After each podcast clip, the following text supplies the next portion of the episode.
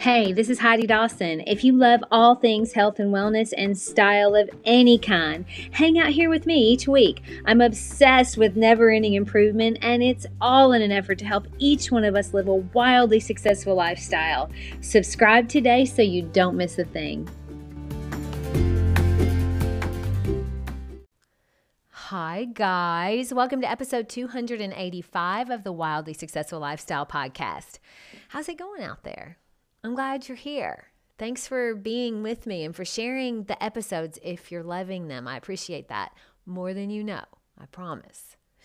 All right, so the definition of insanity.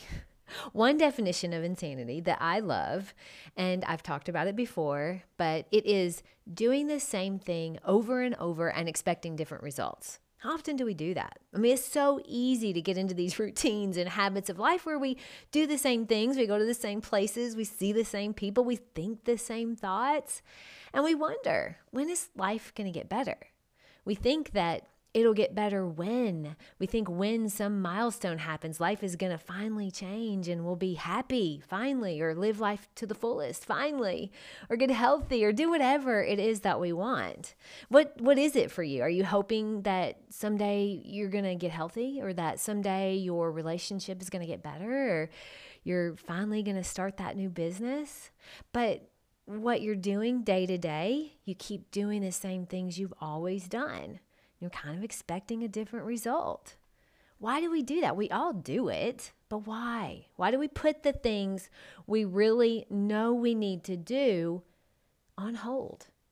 You'll say, when the kids grow up, we'll have more time. When we retire, we'll have more time. When the holidays are over, when we have this amount of money in the bank.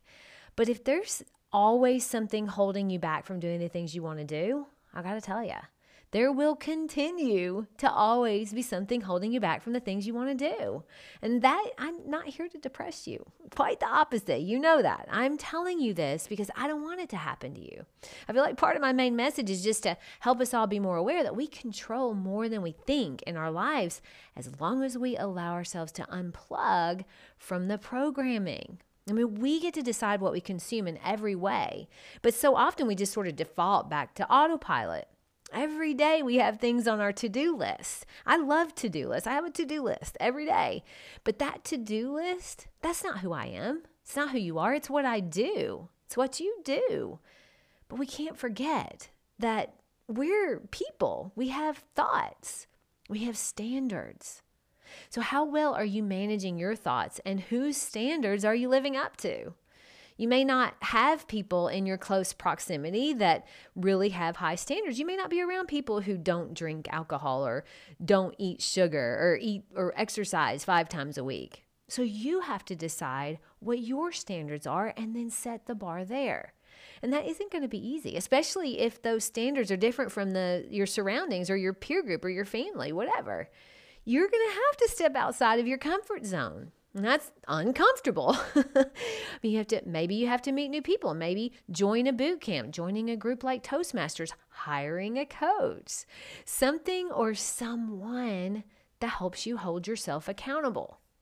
Your life is created by the decisions you make every single day.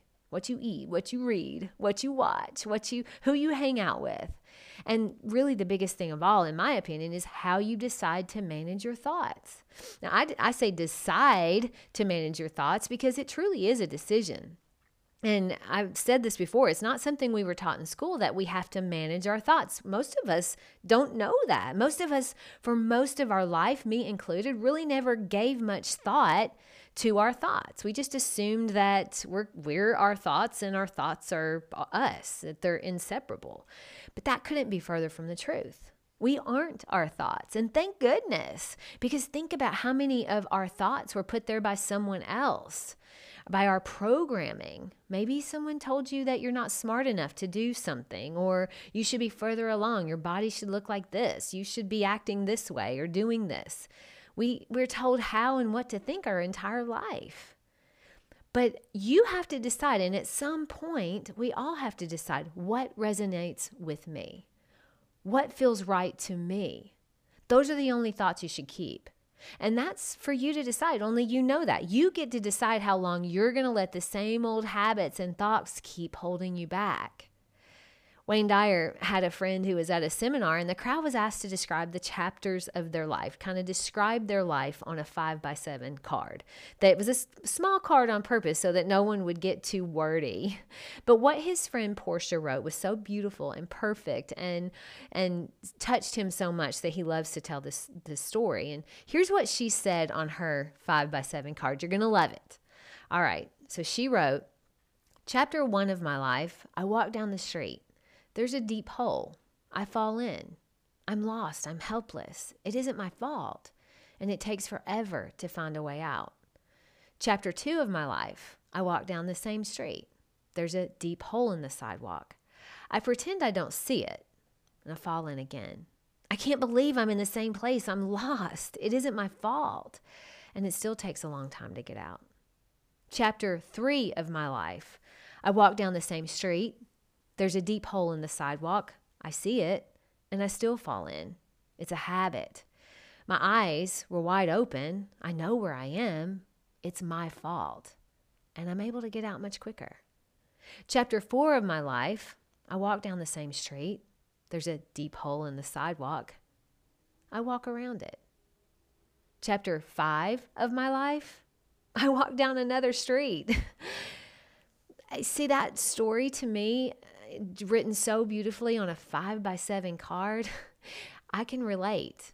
And if you really think about it, I bet you can too. When you put your thoughts on what always has been, you're going to get more of what always has been.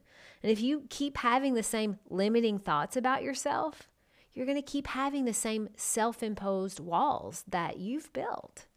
How long are you going to walk down the same street and fall into the same hole? How long is it going to take for you to decide to simply walk down another street? And what would that look like for you, even? I'll give you, for me, what it looks like. It's giving up Twitter and the, and the news, really for good. If something is going to affect me, someone will let me know. It's me deciding that I'm a person who keeps her promises to herself. And that affects every aspect of my life. It's also me deciding to be intentional and present in everything that I do.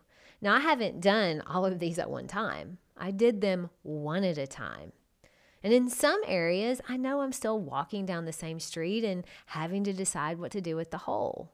And in some other areas, I've walked down a completely new street. My challenge to you is to decide what that looks like for you. Where have you been doing the same thing over and over and expecting different results? How many times are you going to walk down that same street and fall in that same hole before you decide to simply walk down a different street? If you need help, go get it. A trainer, a coach, a nutritionist. The best time to start is today. And if you need a coach, go to my website. If I'm not a good fit for you, I can help you find someone who is. What are you waiting for? I love you guys. I'll talk to you in a few days. Don't forget to subscribe and share with your friends because we're just going to keep going bigger and better places together. And I love that about us. Talk to you in a few days.